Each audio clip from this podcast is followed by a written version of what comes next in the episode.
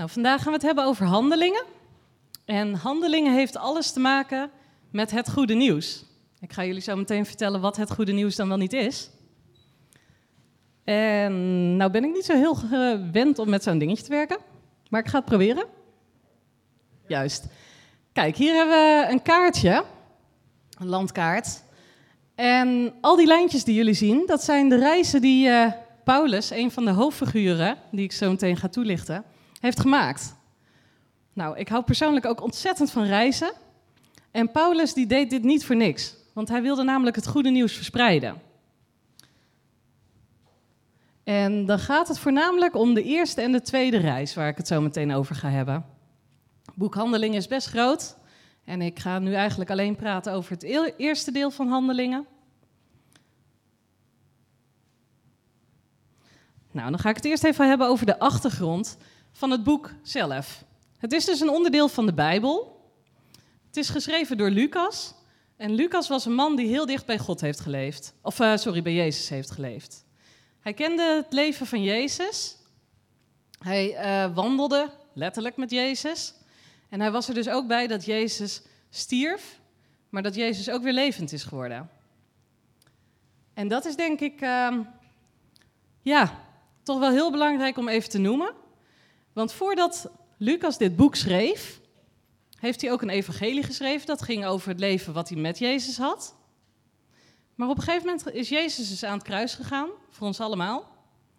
Maar de dood heeft hem niet vastgehouden. Want Jezus werd weer levend door Gods kracht. Jezus is niet op aarde gebleven. Hij is op een gegeven moment naar de hemel gegaan. En dat, op dat gebied, daar springen we eigenlijk nu in bij handelingen.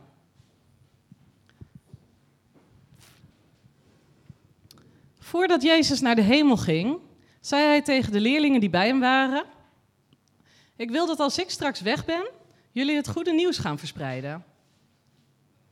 En het goede nieuws zal ik zo meteen nog toelichten. De Heilige Geest was op dat moment nog niet over de mensen, maar dat kwam snel. Want op een dag toen Jezus naar de hemel al was gegaan, toen waren de leerlingen eigenlijk non-stop bij elkaar om met elkaar te bidden, met elkaar te eten, met elkaar te drinken. Ze deden eigenlijk alles samen en alles brachten ze in gebed. Op een dag waren ze bij elkaar in een huis. En tijdens hun gebed kwam er als het ware ja, een soort van windvlaag, uh, een soort van vuur over hun heen. Wat de Heilige Geest was. En de Heilige Geest, dat is de Geest van God. Vanaf dat moment begonnen de mensen die daarin aanwezig waren in alle talen te spreken. Nou, je moet je voorstellen dat in die tijd, het was daar warm in dat land, uh, huizen waren nog niet zo potdicht als hier. Je had er geen betonmuren met een dikke spouw. Dus al heel snel werd dat bekend wat de apostelen aan het doen waren, wat de leerlingen aan het doen waren. Want de mensen uit het dorp die hoorden dus in hun eigen taal, ook al kwamen ze van heine ver, hoorden ze in hun eigen taal spreken. Dus je kan je zo voorstellen dat iedereen zo uit het dorp naar die plek toe ging en echt dacht van wat gebeurt hier? Sommige mensen hadden in eerste instantie zoiets van, nou, die zijn helemaal uh, van het padje af, die zijn volgens mij al dronken. Maar nee, dat was niet aan de hand. Het was de Heilige Geest die de mensen liet spreken in alle talen. En Petrus, een van Jezus' leerlingen, die werd een soort van woordvoerder voor die groep gelovigen. En Petrus nam het woord en hij vertelde de mensen over wat er gaande was. En op die dag alleen al kwamen 3000 mensen tot geloof.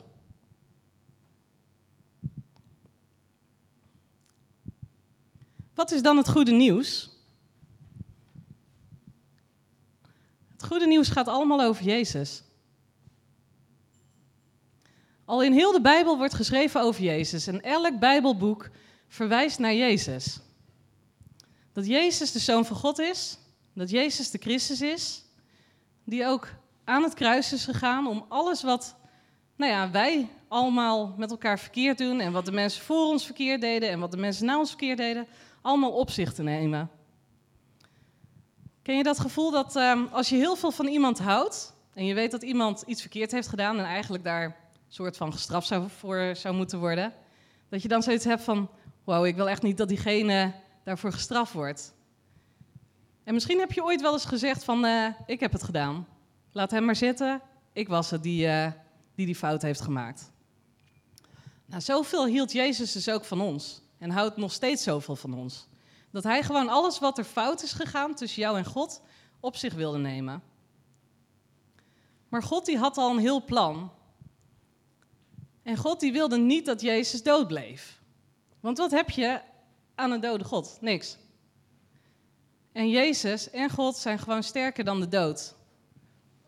Hij is daadwerkelijk gestorven, maar hij is niet doodgebleven. En dat was de eerste keer dat iemand dus uit de dood weer levend werd. Iets wat groot nieuws was. En omdat Jezus leeft, mogen wij ook nog steeds allemaal ja, tot Hem komen. En alles wat Hij voor ons wil doen, leeft ook.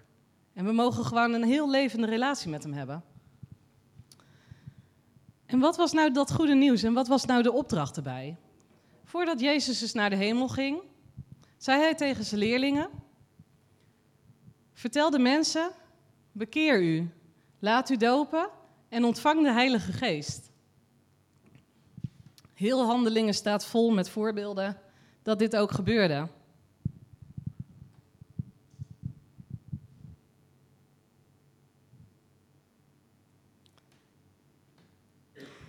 Nou, ook het, uh, het leven van die eerste christenen dus eigenlijk, vind ik ontzettend inspirerend.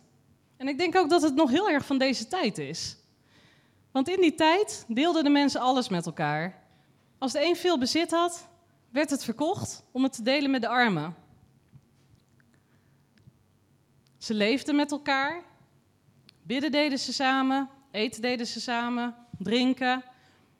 En zo heerste er gewoon ook vrede onder de mensen. De mensen waren gelukkig, er was geen tekort. En wat heel belangrijk is, ze waren eensgezind. Nou, ik denk dat we daar nog wel wat van kunnen leren in deze tijd. Zeker eh, onder de christenen en de kerken. Maar het is wel een opdracht. En waarom niet? Waarom zou het in deze tijd niet kunnen?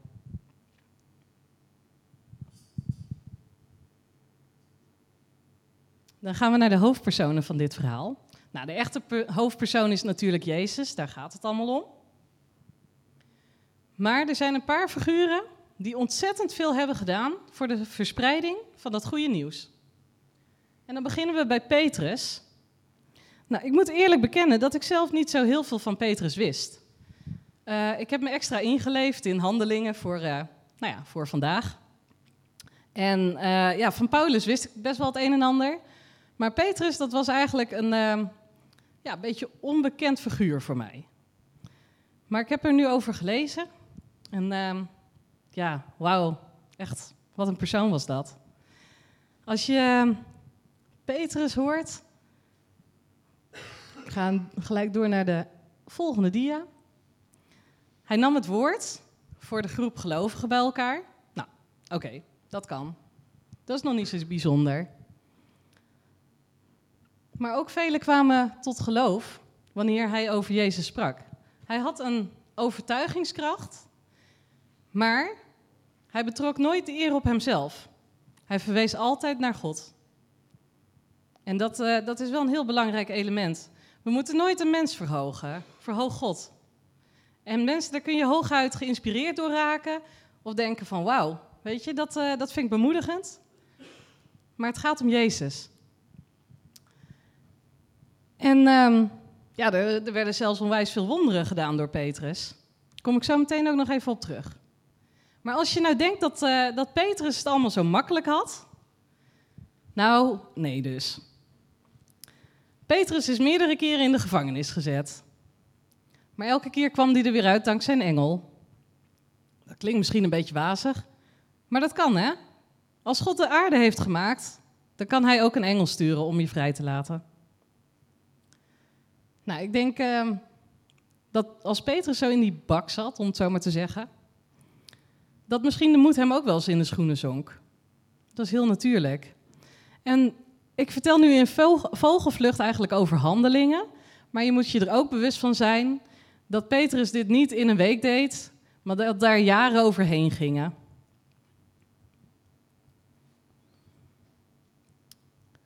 Ja, verder, wat ook heel bijzonder is, op een gegeven moment lag Petrus te slapen. En die eerste christenen, die verspreidden alleen dat nieuws onder de Joden. Ze waren zelf Joden. Jezus was voortgekomen uit de Joden. En zij dachten dus de opdracht alleen voor de Joden te moeten brengen. Maar op een gegeven moment kreeg uh, Petrus in een droom een kleed te zien waarop nou ja, allerlei dieren als voedsel werden getoond. En Joden die mochten niet van elk dier eten. Er waren bepaalde dieren die niet heilig waren, die niet rein waren. Maar in die droom zei God tegen Petrus: Eet er maar van.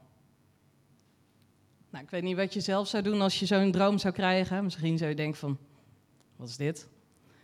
En Petrus die ging in gesprek met God. En hij zei, nou sorry heer, maar uh, dat heb ik nog nooit gedaan. -mm. Mij zie je niet aan die dieren komen. Dat is niet heilig, dus ik blijf er vanaf. Maar God zei, nee, nee, doe maar, doe maar. En op een gegeven moment toen werd het Petrus duidelijk wat de boodschap was van het kleed met al die dieren. Het ging er namelijk om dat God tegen Petrus wilde zeggen: Petrus, verkondig niet alleen het nieuws aan de Joden, maar breng het onder alle volken. Want ik kies niet alleen de Joden uit, ik kies alle mensen uit die tot mij willen komen. En vanaf die tijd ging Petrus ook weer op reis en werd het nieuws gebracht onder alle volkeren. En in het begin hadden de leerlingen zoiets van: ja, Doei Petrus. Uh, we weten wat er in de Bijbel staat. Dit gaat om de Joden. Dit gaat niet om de anderen. Maar juist door vervolging, waar ik het zo meteen ook nog even over ga hebben, werden de leerlingen verspreid. En een aantal kozen ervoor om Petrus te geloven en mee te gaan in zijn visie dat het geloof onder elk mens moest worden gebracht. En zo werd het nieuws ook verspreid onder niet-Joden. Maar dan hebben we nog Paulus. Nou, echt af. Ik ben zo enthousiast over, uh, over de Bijbel. Het is echt beter dan welke soap dan ook.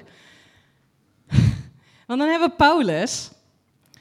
Op een gegeven moment heb je een groep mensen die dus in het nieuwe geloof gelooft. In het evangelie van Jezus. Maar Saulus, toen nog geheten, was een Jood. En die had zoiets van, ja, wat Jezus? uh, geloof in God en dat aanbidden van Jezus, dat is afgoderij. Dus Saulus en een aantal andere Joden liepen voorop om de christenen te vervolgen. Grof gezegd, ze werden gewoon afgemaakt. Daar kun je simpel over zijn. Het was geen leuk verhaal toen in die tijd.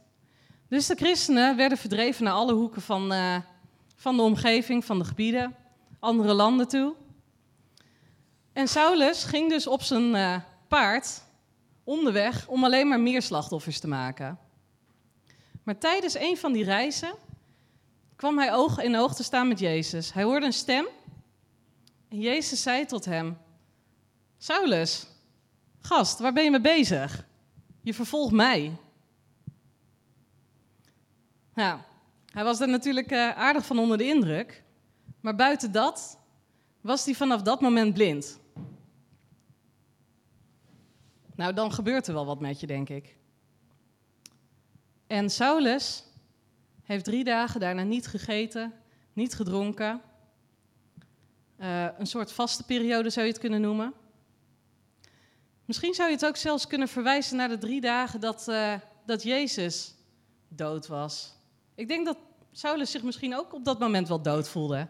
Want als jij ineens doorkrijgt van, ik vervolg de hoogste God, nou, dan voel je je niet levend meer, denk ik. En op een gegeven moment wordt er iemand uh, naar Saulus toegestuurd door God om hem de handen op te leggen, zodat hij weer zou gaan zien. En op dat moment kreeg hij ook de Heilige Geest. En Saulus keerde echt compleet om. Vanaf dat moment kreeg hij ook een nieuwe naam en werd het Paulus. En Saul, uh, Paulus dus werd op dat moment, denk ik persoonlijk, de grootste verspreider van het evangelie. Ik denk dat Paulus echt tien keer harder nog is gaan rennen dan in de periode dat hij de mensen vervolgde. Want hoe enthousiast kun je worden als je oog in oog hebt gestaan met Jezus? Dat is echt een schok, denk ik, maar ook een hele positieve schok. En wat ik heel inspirerend vind aan Paulus, is dat hij ook in latere stukken van de Bijbel zegt: Als je toch wist wat ik achter me heb liggen, ik ben het allemaal niet waard.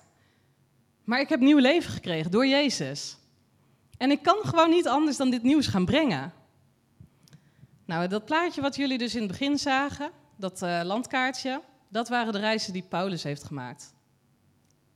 Echt super vet, wat mij betreft. Maar goed, ook Paulus, die had het niet zo makkelijk. Want vanaf het moment dat hij dus helemaal omkeerde van christenvervolger naar evangelist, kreeg hij eigenlijk heel veel groepen tegen zich. In het begin werd hij natuurlijk niet vertrouwd door de christenen, want die wisten van zijn reputatie. Die wisten dat hij de christenen had vervolgd. Ook de Joodse leiders had hij niet achter zich staan. Want die waren er niet gelukkig mee dat er ineens een heel nieuw geloof werd gepresenteerd. Maar Paulus ging gewoon constant door. En hij heeft onwijs veel mensen bereikt met dit goede nieuws.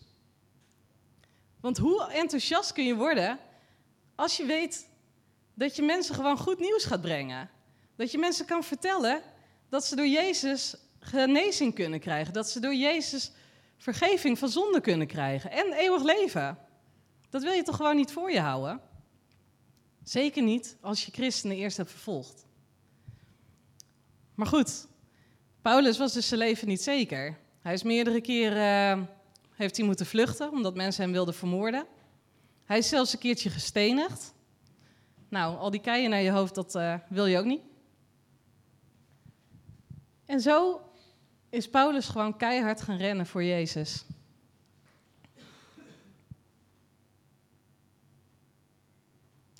Dan gaan we het hebben over wonderen. Vroeger vond ik wonderen altijd een beetje vaag. Voor mij was het altijd iets van toen en niet van nu. Maar inmiddels weet ik wel beter. Want als Jezus toen leefde en nu nog steeds, kan hij nog dezelfde wonderen doen. En in die tijd werd, uh, ja, wat dus de discipelen, de leerlingen van Jezus wilden vertellen, bijgestaan door God. Hoe hielp God die mensen? Door wonderen te doen. En elke keer als er iemand genezen werd, iemand vrijgemaakt werd van kwade machten, um, nou ja, noem het. Echt, er gebeurden zulke wonderlijke dingen. En als mensen dat zagen, dan konden ze niet anders dan geloven dat Jezus de Christus is.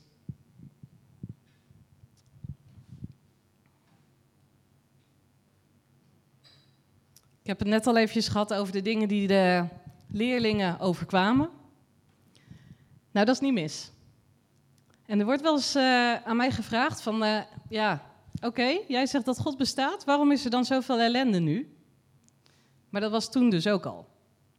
En als je christen bent, wil het dus niet betekenen dat jou niks overkomt. Zou denk ik ook niet eerlijk zijn. Laten we gewoon gelijk zijn aan alle mensen daarin. Nou, sommigen zijn dus de gevangenis ingezet. Sommigen moesten zich verdedigen voor het gerechtshof. Nou, ik ben blij dat je in deze tijd niet zoveel meer hoort over steniging. Al weet ik dat er in bepaalde landen nog wel dat soort dingen gebeuren. En dat ook christenen daar nog steeds deel van uitmaken. Door gestenigd te worden. Christenen werden beledigd. En sommigen moesten vluchten voor, je voor hun leven.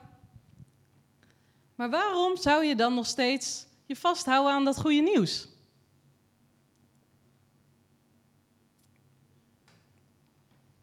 Waarom zou je al die risico's willen nemen om dat goede nieuws aan anderen te brengen? Nou, voor mij persoonlijk is dat omdat ik weet dat Jezus leeft.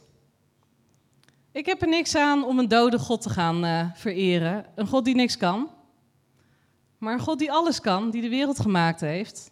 En die jou en mij nog steeds wil bijstaan. Daar wil ik voor gaan. Het leven van de eerste christenen vind ik ook heel inspirerend. En ik denk ook dat wij dat als voorbeeld mogen nemen om er hier met elkaar gewoon iets moois van te maken. En ook wij hebben nog steeds diezelfde opdracht als die opdracht die de leerlingen toen hadden. Het goede nieuws moet je niet voor je houden. Deel het met anderen. Niet omdat het een verplichting is, maar het mooiste wat er is. Waarom zou je dat voor jezelf willen houden? Tja, en zelfs door de moeilijkheden heen mag je weten dat God je wil bijstaan. Misschien heb je nog niet zoveel wonderen ervaren in je leven, maar je mag weten dat God er voor je is. Dat hij er in de kleine dingen wil zijn en in de grote dingen wil zijn. En dan heb ik eronder gezet, en nu? En daar mag je voor jezelf over nadenken.